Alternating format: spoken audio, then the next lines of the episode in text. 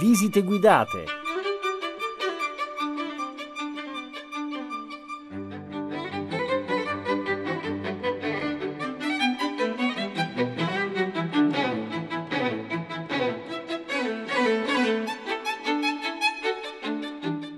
Buonasera, sono Antonella Nesi, sono la curatrice del Museo Stefano Bardini di Firenze, un museo che è in Oltrarno, che si affaccia alla facciata principale su Piazza dei Mozzi, vicino al Ponte alle Grazie. L'ingresso vero e proprio del museo è invece in via Berenai 37. È un museo molto particolare, un po' sui generis, perché rappresenta la quintessenza del mercato antiquario di fine Ottocento. Questo museo ha una storia molto singolare, perché il museo è nato come un museo, come un negozio di un antiquario, uno dei più grandi antiquari italiani e internazionali di fine Ottocento, Stefano Bardini. Stefano Bardini fu un personaggio molto singolare, che era nato in una famiglia della piccola borghesia dell'Aretino, ma aveva studiato a Firenze pittura all'Accademia, e da qui poi aveva preso le mosse per una carriera di pittore e di restauratore che però non ebbe successo. Ebbe l'intuito intorno al 1870, in quegli anni, di specializzarsi in un mercato di altissima qualità, un mercato specializzato nell'arte rinascimentale, che trovò larga risonanza sia in Europa ma soprattutto in America dai migliori collezionisti, dai più grandi direttori di musei, da personalità di larghissimo spessore, che lo portarono ad essere proprio un antiquario di grande stima a livello internazionale. Aprì nel 1880 il suo negozio proprio in Piazza dei Mozzi, in quello che adesso è il Museo Stefano Bardini, e qui lui ospitava grandi personalità di tutti i livelli, e negli ultimi anni della sua attività, e siamo già alle porte della prima guerra mondiale, questo negozio fu chiuso nel 1914 e l'antiquario si regalò il sogno della sua vita, cioè mettere su una personale galleria con i pezzi importanti che lui aveva acquisito nell'arco di tutta la sua vita. Quindi immaginiamo quest'uomo anziano ormai che si aggira nelle sale di questo palazzo grande di 3 piani e decide come organizzare il proprio personale museo. La caratteristica principale di queste stanze è il colore, un colore che è molto particolare perché Stefano Bardini mise a punto un blu fiordaliso che fu talmente nuovo e talmente amato dai collezionisti del tempo da prendere proprio il nome di Blu Bardini. Quindi le persone che entrano dentro il museo si trovano già in un'atmosfera molto particolare, perché il colore abbraccia nelle varie tonalità più scure e più chiare sia le sculture al pianterreno che i dipinti al primo piano. Quindi già questa è una nota molto singolare di questo museo. E poi Stefano Bardini si dedicò al collezionismo a 360 gradi. Nel museo sono esposti 550 pezzi e questi pezzi proprio muovono i primi passi dall'antichità classica romana e greca, veramente fanno un focus molto importante dentro il museo sulla scultura del 3-400, ma si arriva, pensate, all'inizio del Novecento non erano nemmeno ricercate e apprezzate, a dipinti molto importanti del 600 nel salone proprio appunto detto dei dipinti. Abbiamo nel museo grandi capolavori che Bardini comprò per sé, parlo di Pollaiolo, parlo di Donatello, Tino di Camaino, cioè grandi capolavori che l'antiquario non ha mai messo in commercio. L'antiquario 2 giorni prima di morire chiamò il notaio e fece un testamento molto singolare, cioè lasciò il palazzo con 1172 opere al Comune di Firenze come museo della città. Questo portò a una serie di conseguenze. Tutti i suoi beni, Villa Bardini, Palazzi Mozibardini, che sono collocati vicino al Museo Bardini, furono lasciati ai figli, che però mossero causa al comune. Quindi già da qui nacque una disputa che portò a varie conseguenze su tutta la collezione, ma soprattutto accadde un fatto molto importante, cioè la commissione incaricata di acquisire questo lascito decise che il museo non era adeguato al gusto della città e quindi cosa successe? Successe che furono chiusi i battenti, non furono fatte foto agli interni organizzati da Bardini, e invece fu fatto un accuratissimo inventario notarile del 1922, proprio l'anno della morte di Bardini, molto accurato, in cui si descrivevano tutti i pezzi della collezione. A quel punto tutto fu smantellato, le pareti furono scialbate, divennero color ocra, persero completamente il blu che li caratterizzava, e diverse opere furono disperse nelle proprietà comunali, Palazzo e Welfa, Palazzo Vecchio e in altre residenze. E il museo riaprì i battenti 3 anni dopo, nel 1925, come museo civico della città, acquisendo anche pezzi di proprietà del comune di Firenze che provenivano dal vecchio centro di Firenze distrutto negli anni 80 dell'Ottocento. Quindi un museo che aveva perso la sua vera identità, quella che aveva voluto Bardini negli ultimi anni della sua vita e che raccontava un po' il gusto e il mito del Rinascimento della seconda metà dell'Ottocento. Questa situazione si è protratta fino al 1990, quando il museo è stato chiuso nel 99 proprio per essere aggiornato e essere messo in condizioni migliori da tutti i punti di vista, sia tecnico che strutturale. I lavori di restauro sono durati 10 anni e il museo è stato riaperto nel 2009 riproponendo esattamente le sale come erano alla morte di Bardini. Sono stati ritrovati tutti i vari toni di colore che erano in tutti i vari saloni del pian terreno del primo piano e sono state ricollocate le opere come l'aveva volute l'antiquario. L'effetto è di grande emozione, cioè il visitatore trova un museo fuori un pochino dagli schemi che sono delle lunghe sale museali, un museo pieno di effetti scenografici, basta pensare al grande scalone arredato di tappeti del 4-500, quindi di grandissimo valore. È una collezione molto impegnativa da un punto di vista di racconto della storia dell'arte, perché può veramente raccontare tutta la storia dell'arte da un punto di vista di pittura e di scultura dalle origini fino al Seicento, ma è soprattutto un museo che lascia il segno della propria emozione. Io a questo punto passo la parola al professor De Marchi, che vi accompagnerà per descrivervi i pezzi più importanti di questa collezione. Grazie.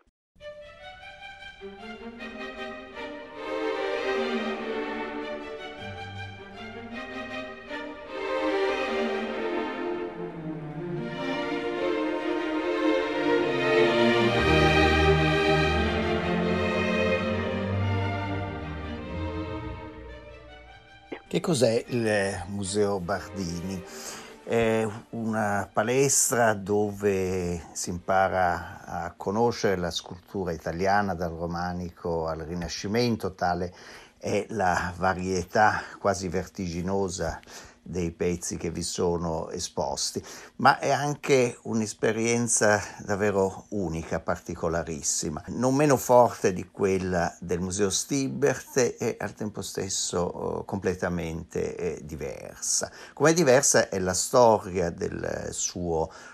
demiurgo Stefano Bardini. Stefano Bardini, nato a Pieve Santo Stefano nell'Alta Tiberina, fu da giovane aspirante pittore, fu garibaldino e poi per strada costruì una sua carriera completamente diversa. divenne in assoluto il maggiore antiquario attivo a cavallo tra 8 e 900. Personaggio raffinato, un po' misterioso, con un grande pelo sullo stomaco, forse anche un po' un farabutto per certi versi, ma geniale, assolutamente geniale, e con una conoscenza, una comprensione dell'arte italiana tra il gotico e il rinascimento che gli permetteva di dialogare alla pari con un personaggio come Wilhelm von Bode, il grande demiurgo dei musei prussiani, un studioso geniale, uno dei conoscitori più grandi di tutti i tempi. Stefano Bardini per gradi mise in piedi, in un momento in cui abbondante era l'offerta di opere d'arte e famelico era il mercato, soprattutto d'oltreoceano, mise in piedi una rete d'affari grandiosa. Per lui lavoravano centinaia di artigiani a Firenze, aveva una rete impressionante in tutta Italia per rastrellare opere d'ogni sorta e non solo i capolavori, ma proprio gli elementi d'arredo, soprattutto lapidei, ma anche gli elementi del decoro d'interno, delle cornici, gli oggetti d'ogni genere, perché aveva capito profondamente come il collezionismo si orientasse e andasse orientato, specie quello più dinamico, giovane, quello d'oltreoceano, verso la ricreazione integrale della grande civiltà burcartiana del Rinascimento, che non è fatta solo di capolavori assoluti, ma di un tessuto che si nutre proprio di una filosofia complessiva dell'arredo che passa attraverso appunto i manufatti, scultori e lapidi d'ogni sorta, e anche quella produzione apparentemente più artigiana e seriale, ma in cui Bardini riconobbe genialmente l'importanza e la qualità. E allora Bardini costruì un palazzo finto rinascimentale, il palazzo in Piazza dei Mozzi, che ospita ora il museo, laddove c'erano i resti di un'antica chiesa duecentesca, San Gregorio della Pace. Fu un artefatto incredibile, pensate che per le finestre riutilizzò le mostre d'altare cinquecentesche della chiesa di San Lorenzo a Pistoia. Già questo la dice lunga sulla disinvoltura nel reinventare qualcosa però di assolutamente plausibile, per cui le mostre di un altare in pietra serena diventano incorniciature di finestre. Il suo palazzo, la sede del museo, era lo showroom dove abbagliava i grandi collezionisti acquirenti, specie stranieri, ma anche proponendo un modello che verrà replicato negli allestimenti d'oltreoceano a partire da quello a Fenway Court a Boston di Isabella Stewart Gardner, che era tra i suoi grandi clienti insieme a J.P. Morgan e ai coniugi Germain André di Parigi, senza dire appunto il rapporto con i grandi musei, in particolare con Bode a Berlino. Ora, da una quindicina d'anni, il museo è stato riallestito, riconferendo proprio la filosofia di Bardini, che anche in questo caso, come per lo Stibbert, era stata snaturata e bonificata da Lenzi, dopo che con la morte di Bardini nel 1922 questa collezione passò allo Stato italiano. Quando si vedono le vecchie foto degli allestimenti del palazzo di Piazza dei Mozzi fa impressione, perché ci sono capolavori finiti nei musei di tutto il mondo. Forse ora nel Museo Bardini uno non trova quegli stessi capolavori incredibili che c'erano alla fine dell'Ottocento. Rimangono delle opere anche importantissime come il San Michele di Piero del Pollaiolo, delle opere di Giambono, di una grande croce di Bernardo Daddi, che peraltro è frutto di un disinvolto assemblaggio di pezzi ricavati da due opere diverse. Ma è anche qui, come per lo Stibbert, il colpo d'occhio complessivo, che è un'esperienza davvero unica e ripetibile, che almeno una volta nella vita non bisogna mancare. Quando si entra al piano terra è un po' una sorpresa trovare un atrio interno che ha una scala che mima quella del Palazzo del Bargello, e Bardini aveva, in parallelo al Palazzo di Città, realizzato delle dimore all'esterno della città, la villa di Marignolle e soprattutto Torre del Gallo. A Torre del Gallo costruisce un insieme dove il Medioevo si sposa col Rinascimento, ed è significativo che nel scalone interno abbia poi fatto scolpire in capitali antiche questa scritta: Antiquitates inter apos iactas recepit, sibi domus adornavit. Le antichità che altri avevano gettato tra i cinghiali, lui le raccolse, lui Stefano Bardini, e decorò per se stesso la sua casa. Torre del Gallo per me, ecco, è una grande occasione mancata dello Stato italiano, che avrebbe dovuto e potuto acquisirla nei numerosi passaggi di proprietà recenti. Domina Firenze, al di sopra ancora il piazzale Michelangelo, una posizione incredibile. Avrebbe potuto ospitare la gigantesca eredità che il figlio di Bardini, Ugo Bardini, ha poi fatto avere alla sua morte allo Stato italiano, che è un nucleo completamente distinto, con migliaia e migliaia di pezzi lapidei, di elementi d'arredo, che avrebbero potuto essere presentati a Torre del Gallo come un museo straordinario della reinvenzione del Rinascimento tra 8 e 900. Ma intanto, ecco, è di grande suggestione quello che uno può vedere al Museo Bardini. Al piano terra c'è un salone che è illuminato da un plafond veneziano rinascimentale, genialmente traforato, per far passare quella luce diffusa come da Grand Galerie del Louvre, e tutto intorno è popolato da sculture simmetricamente disposte, dove il capitello romanico convive col busto eroico rinascimentale lombardo, e al fondo una tomba, l'incorniciatura di una tomba tardogotica è utilizzata per introdurre invece una specie di camerino dove troneggia uno dei pezzi forti del museo, davvero commovente, che è la Carità di Tino di Camaino, questo scultore di primo Trecento che qui ci offre, ecco, questa scoperta di una carnalità fresca, immediata,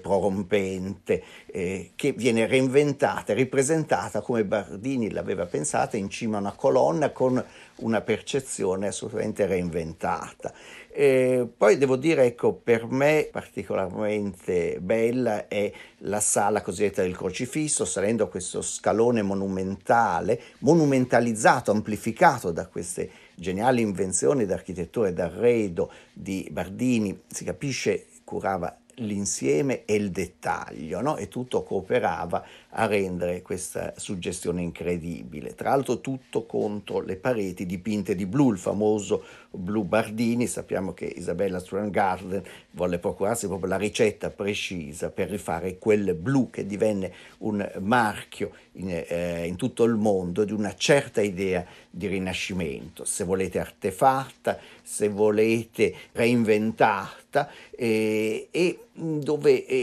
in realtà convivono in una disposizione però governata dalle simmetrie, no? Quindi molto diversa dall'idea di parata spettacolare, di travestimento in costume di Stibbert, e l'allestimento attuale riproduce molto bene questo. Se si vedono le vecchie foto di fine Ottocento, è davvero da vertigine l'effetto che avevano queste pareti gremite all'inverosimile per temi, per generi, e quindi le anconette con le Madonne Colmetti, con le Madonne col Bambino in stucco e terracotta, ma disposte per simmetrie, per rigorose simmetrie, con disinvoltura rispetto a qualità di forme, agli autori e via dicendo. E allora, salendo alla sala del Crocifisso, sulle pareti tuttora abbiamo questa suggestione di colmetti, timpanati, centinati, tondi, dove c'è il repertorio, forse tra i più impressionanti, delle invenzioni dell'immagine della Madonna col Bambino nel secolo di Ghiberti e di Donatello. E lì di fronte c'è quello che per me fosse uno dei pezzi più commoventi del Museo Bardini, una stupenda Madonna in terracotta, fitta che quasi avvolge un bambino che vuole scappare, che vuole sfuggirgli, si volge con lo sguardo malinconico dall'altra parte, un'opera in cui Luciano Bellosi riconobbe anni fa un autografo di Donatello ancora abbastanza giovane, verso il 1420. A segno, ecco, delle sorprese che questo museo può riservare. E poi, salendo al piano nobile, ricordiamo, ecco, anche l'allestimento che è molto suggestivo, una grande sagrestia usata per allineare tutta una serie di robbiane a mezzo busto o figure con cornucoppie e via dicendo. E in queste sale appunto convivono senza imbarazzo le sculture umbre tra 200 e 300, i bronzetti del Rinascimento. È quindi un'esperienza del tutto particolare che fa capire come questa Firenze di Stefano Bardini dialogasse col resto del mondo e fosse in grado di proporre dei modelli di ricostruzione ambientale che alla fine condizionarono lo stesso Bode nel inventare gli allestimenti del Museo di Berlino, o i grandi collezionisti americani, J.P. Morgan e Isabella Stewart Gardner, ma anche Johnson, anche tanti altri, prendendo proprio a modello questo museo, casa museo che Bardini aveva messo in piedi e che in qualche modo ci ha lasciato in eredità.